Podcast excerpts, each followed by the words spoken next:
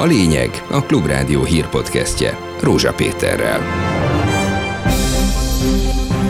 A törökországi földrengés helyszínén a magyar Hunor mentőrcsapat is eredményesen dolgozik. Már 17-re emelkedett azoknak a száma, akiket a magyar tűzoltók, vagyis a Hunor mentőcsapat talált meg a romok alatt. Visszavonulót fújt a kormány az Erasmus ügyben, lemondtak a miniszterek a kuratóriumi tagságuk. Azt várjuk továbbá, hogy minden kormányzati tisztviselő járjon el így. A korrupciót vizsgáló szervezet szerint az első lépésnek jó kérdés, az uniónak elége. Meg fogjuk látni nem sokára, hogy a bizottság most megelégszik ezzel, vagy éppen csak a folyamat elején tart. A migráció a vezető téma a ma kezdődött Európai Uniós csúcs találkozón. Minden bizonyal előkerül a határkerítések ügye is. Az időjárásról röviden felhőtlen csapadékmentes idő várható, a hőmérséklet napközben 3 és 4 fok között alakul.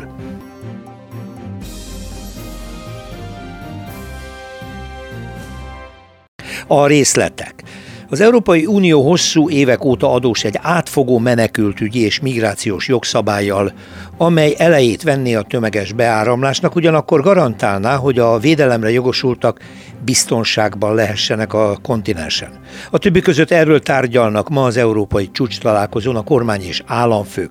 Az Európai Bizottság elkészített egy erre vonatkozó kilenc jogszabályból álló javaslatcsomagot 2020. szeptemberében, azonban ezek közül csak néhánynak a tárgyalását kezdték meg. A mostani csúcson is abban a reményben veszi napirendre az elnökség a témát, hogy azokban a pontokban sikerült tovább lépni, amelyekben nincs vita. És ha nem is születik megállapodás, legalább egyfajta menetrendet fel tudnak majd vázolni. Arató Lászlót a Klubrádió brüsszeli tudósítóját hallják. A cél, hogy 2024 közepéig valamennyi kérdésben megegyezés szülessen. A kevésbé vitás pontok között meg kell említeni a határvédelem erősítését, az embercsempészek elleni küzdelem fokozását, az illegálisan itt tartózkodók hatékonyabb visszaküldését és a migránsokat nagyobb számban kibocsátó országokkal történő megállapodások megkötését, annak érdekében, hogy csökkenjen az Európába indulók száma. Ugyanakkor minden bizonyal előkerül a határkerítések ügye is. Az elmúlt hetekben az Európai Néppárt elnöke is beszélt arról, hogy uniós forrásokból finanszírozni kellene a kerítések építését. Ez egy olyan pont, amiért a magyar kormány régóta küzd, eddig eredménytelenül. Viszont ebben a témában továbbra is nagyon megosztottak a tagállamok. A migrációs nyomás enyhítése érdekében a csúcs záró dokumentumának tervezetébe bekerült a legális migrációs útvonalak biztosítása is. Arról azonban csak a következő hónapokban indul meg a vita, hogy milyen ellenőrzést alkalmazzanak a külső határokon, és ismét elő fog kerülni a szolidaritás kérdése. A hivatalos javaslatban nincs benne, de több tagállam szorgalmazza a menedékkérő kötelező átvételét valamennyi tagállam számára azokból az országokból, ahol nem képesek megbirkózni a nagyszámú menekültel. A Hunor nevű magyar mentőcsapat eddig 17 embert mentett ki a törökországi földrengés helyszínén a romok alól. Egy másik magyar csoport vezetője pedig abban bízik, hogy ha megkezdődik az úgynevezett nagygépes mentés, ők is találnak túlélőket. Mondta a Budapesti Tűzoltó Szövetség elnöke, a Budapest Önkéntes Mentő Szervezet Egyesület alelnöke a Klubrádiónak. Kelemen Zsolt kiemelte még azt is, hogy Érkeztek jelzések, hogy az összedőlt magasabb épületek alaksorában vannak biztonsági kalitkák, ahol lehetnek még túlélők. Sajnos mi élő szemét nem találtunk, ma hajnal óta dolgozunk több helyszínen. Az egyik helyszínről négy elhuntat azonosítottunk, a kiemelés nem is történt meg, csak megkeresték a kutyák is aztán személy módon. Most voltunk napközben több helyszínen, több 15 emeletes lakóépület közül kettő gyakorlatilag kidőlt oldalra, de 10 vagy 10 valahány lakóépület egy ilyen háztömbben, és ott hangokat hallottak az ismerősök, rokonok, és hát tulajdonképpen reggel óta a kutyák ezeknek a forrását próbálják beazonosítani. Bízunk benne, hogy a nagygépes munkálatok elindulnak, már pedig elindultak, akkor egy-két réteg törmelék leszedése után a keresőkutyák újabb üregeket tudnak feltárni, bevizsgálni, és hát ha ott még lesz valaki. Ukrajna nem fogja fogja megengedni, hogy egy diktátor szándékosan elpusztítsa az uniós tagországok által képviselt értékeket. Ezt jelentette ki az ukrán elnök Brüsszelben az Európai Parlament soron kívüli plenáris ülésén. Volodymyr Zelenszky beszédében hangsúlyozta, Ukrajna Európáért harcol. Azért az Európáért, ahol az európai szabályok és elvek, a jogállamiság érvényesül. A társadalmak demokratikus államokban nyitottan működnek, az emberéletek fontosak, ahol hisznek a sokféleségben, a határokat nem sértik meg, ahol az emberek bízhatnak a jövőben. A háború azzal is fenyeget, hogy egy diktátor elpusztítja azokat az értékeket, amelyekben mi hiszünk Európában, figyelmeztetett Zelenszky. Beszédében megköszönte, hogy az Európai Unió és tagországai jelentős katonai támogatást biztosítottak az országának. Továbbá, mint mondta, az uniós tagjelölti státusz megadása reményt és erőt adott Ukrajnának, hogy helytálljon a harcmezőkön is. Az ukrán elnök végezetű reményét fejezte ki azért is, hogy az uniós tagországként majd erősítheti az Európai Szövetséget. Roberta Metzola, az Európai Parlament elnöke azt mondta, hogy győzelemre van szükség, amelyhez a tagállamoknak gyorsan meg kell fontolniuk a következő lépéseket, köztük a szabadság védelméhez szükséges repülőgépek biztosítását. Az Európai Unió mindaddig Ukrajna mellett áll, amíg meg nem születik a megérdemelt győzelem, tette hozzá az Európai Parlament elnöke. Az ukrán elnök az Európa Tanács ülésén személyesen is egyeztethet még az állam és kormányfőkkel, miután majd felszólal az Európai Parlamentben. Egyébként az ülésre érkezve a 27-ek együtt üdvözölték Zelenszkit, aki a felvételek alapján kis hiány mindenkitől tapsot kapott, az egy-két kivétel egyike Orbán Viktor. Oroszországban folyik a társadalom felkészítése a beharangozott újabb nagy Ukrajna elleni offenzívára, és főleg egy hosszantartó pusztító háborúra. Nemes Gábor összeállítása. Az oroszok tudatában mélyen beleivódott, a háborúnál nincs szörnyűbb dolog. A második világháborút végig szenvedő nemzedék kihalásával azonban ez az immunitás lassan eltűnik. És most a putyini propaganda gőzerővel súlykolja a hősi halál, a háborús halál szépségeit, ha ez a haza érdekében történik. Смерть неизбежна, смерть ждет нас всех, и совершенно не факт, что лучше умереть э, немощным человеком. A halál elkerülhetetlen, mindannyiunkra ez vár.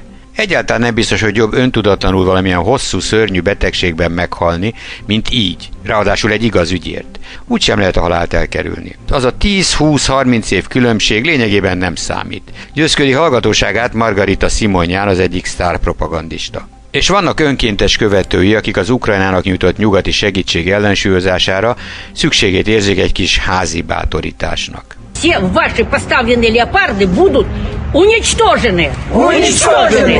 Уничtожены! Уничтожены! Az összes leopárd tankotokat megsemmisítjük. Kántálják kórusban videóüzenetükben a magukat Putyin gárdájának nevező harcias nénik már túl a 70-en. A kamaszoknak viszont Natalia Komarova, a Hanti-Mansi körzet kormányzója magyarázza el, hogy mit vár el tőlük, és főként mi vár rájuk a közeljövőben. Война – это победа. Война – это любовь. Война – это друг. Война – это будущее. A háború a győzelem, a háború a szeretet, a háború a barát, a háború a jövő. Tolmácsolja a kormányzó a gyerekeknek a humanista üzenetet. A Völner Sadl ügy ellenére is erősebb a bizalom Varga Judit felé, mint valaha. Többi között ezt is mondta Gulyás Gergely egy kérdésre válaszolva a kormányinfon. A miniszterelnökséget vezető miniszter hozzátette, hogy Varga Judit csak kapta Völnert államtitkárként, és így nem vethető fel a felelőssége, és az igazságügyi miniszter soha nem is beszélt Sadl Györgyel, négy szem közt. Hozzátette, az ártatlanság védelme mindenkit megillet, egyelőre csak félmondatok vannak erről az egész ügyről. Én is olvasom a sajtóban megjelent cikkeket, azok alapján valóban felmerül annak a valószínűsége, hogy befolyásoltak bizonyos végrehajtói állások esetén pontokat, és ennek alapján magát a kinevezést is. A zsurnalizmusban azok az állítások, hogy az igazságminisztériumban tudtak megbocsáthatók, de a jogban nem. Tehát ha lehet, hogy az igazságminisztériumban volt, aki tudott, akkor nagy kár, hogy az illető nem tett feljelentést, és most ezt egy nyomozás keretében vizsgálják, de azt, hogy általánosan az igazságminisztériumban ilyesmiről tudtak volna, ezt egyébként semmilyen adat nem igazolja, mint ahogy nincs is így. Nem látom azt, hogy bármilyen következménnyel kellene járni a Völner ügynek Varga megbizatására. Az összes érintett miniszter lemondott az alapítványi fenntartású egyetemeken betöltött kuratóriumi tagságáról. Ez is a mai kormány infon hangzott el. A lépés Varga Judit, Nagy István, Szijjártó Péter, Lázár János, Lantos Csaba, Navracsis Tibor és Varga Mihály esetében, mint elhangzott február közepétől lesz hatályos. A tárca vezető egyébként hozzátette, hogy azt várják, hogy minden kormányzati tisztviselő járjon ugyanígy el. Ez vonatkozik az államtitkárokra, a helyettes államtitkárokra, közigazgatási államtitkárokra, miniszteri biztosokra és kormánybiztosokra. Korábban az Európai Unió vezetése kifogásolta az aktív politikusok részvételét ezekben a testületekben, és emiatt függesztették fel az Erasmus Horizon Plus program finanszírozását lemondott Varga Judit, Lantos Csaba, Lázár János, Varga Mihály, Nagy István, Szijjártó Péter és Navracsics Tibor. Így ők február 15-től nem folytatják a tevékenységüket a vagyonkezelő alapítványok kuratóriumaiban. Azt várjuk továbbá, hogy minden kormányzati tisztviselő járjon el így, tehát ez vonatkozik mindenkire, államtitkárokra, helyettes államtitkárokra, közigazgatási államtitkárokra, miniszteri biztosokra, kormánybiztosokra. Február 15-től ők a vagyonkezelő alapítványok alapítványokban nem maradnak, vagy a kormányzati megbizatásukat kell, hogy leadják. Gulyás Gergely kérdése válaszolva azt is elmondta még, hogy szükség esetén polgármesterekre is kiterjeszthetik az összeférhetetlenséget. Ez az első lépés kellene legyen ahhoz, hogy valóban átláthatóan működjenek az egyetemi kuratóriumok. Így reagált a Klubrádiónak Ligeti Miklós, a Transparency International Magyarország jogi igazgatója. Minimumnál is kevesebbet tett meg ezzel a hatalom a közérdekű és közfeladatot ellátó vagyonkezelő alapítványok átláthatóságának megteremtése érdekében. Cél ebben az esetben természetesen nem az, hogy ne üljenek közvetlen kormánytagok a az alapítványi kuratóriumokban, ez is nagyon fontos, de önmagában semmiképpen nem elegendő.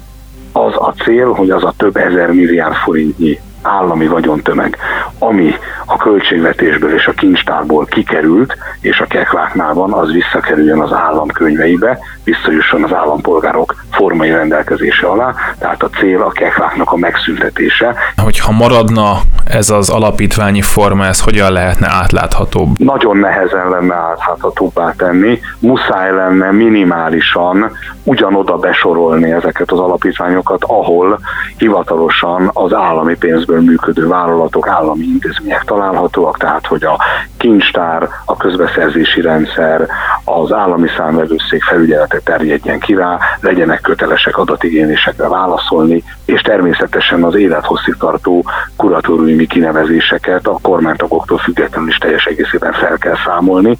Tehát olyanná kell tenni, amilyenként már nem fogja megérni a hatalomnak ezeket a intézményeket fenntartani. Tényleg meg fogjuk látni nem sokára, hogy a bizottság most megelégszik ezzel, vagy éppen csak a folyamat elején tart.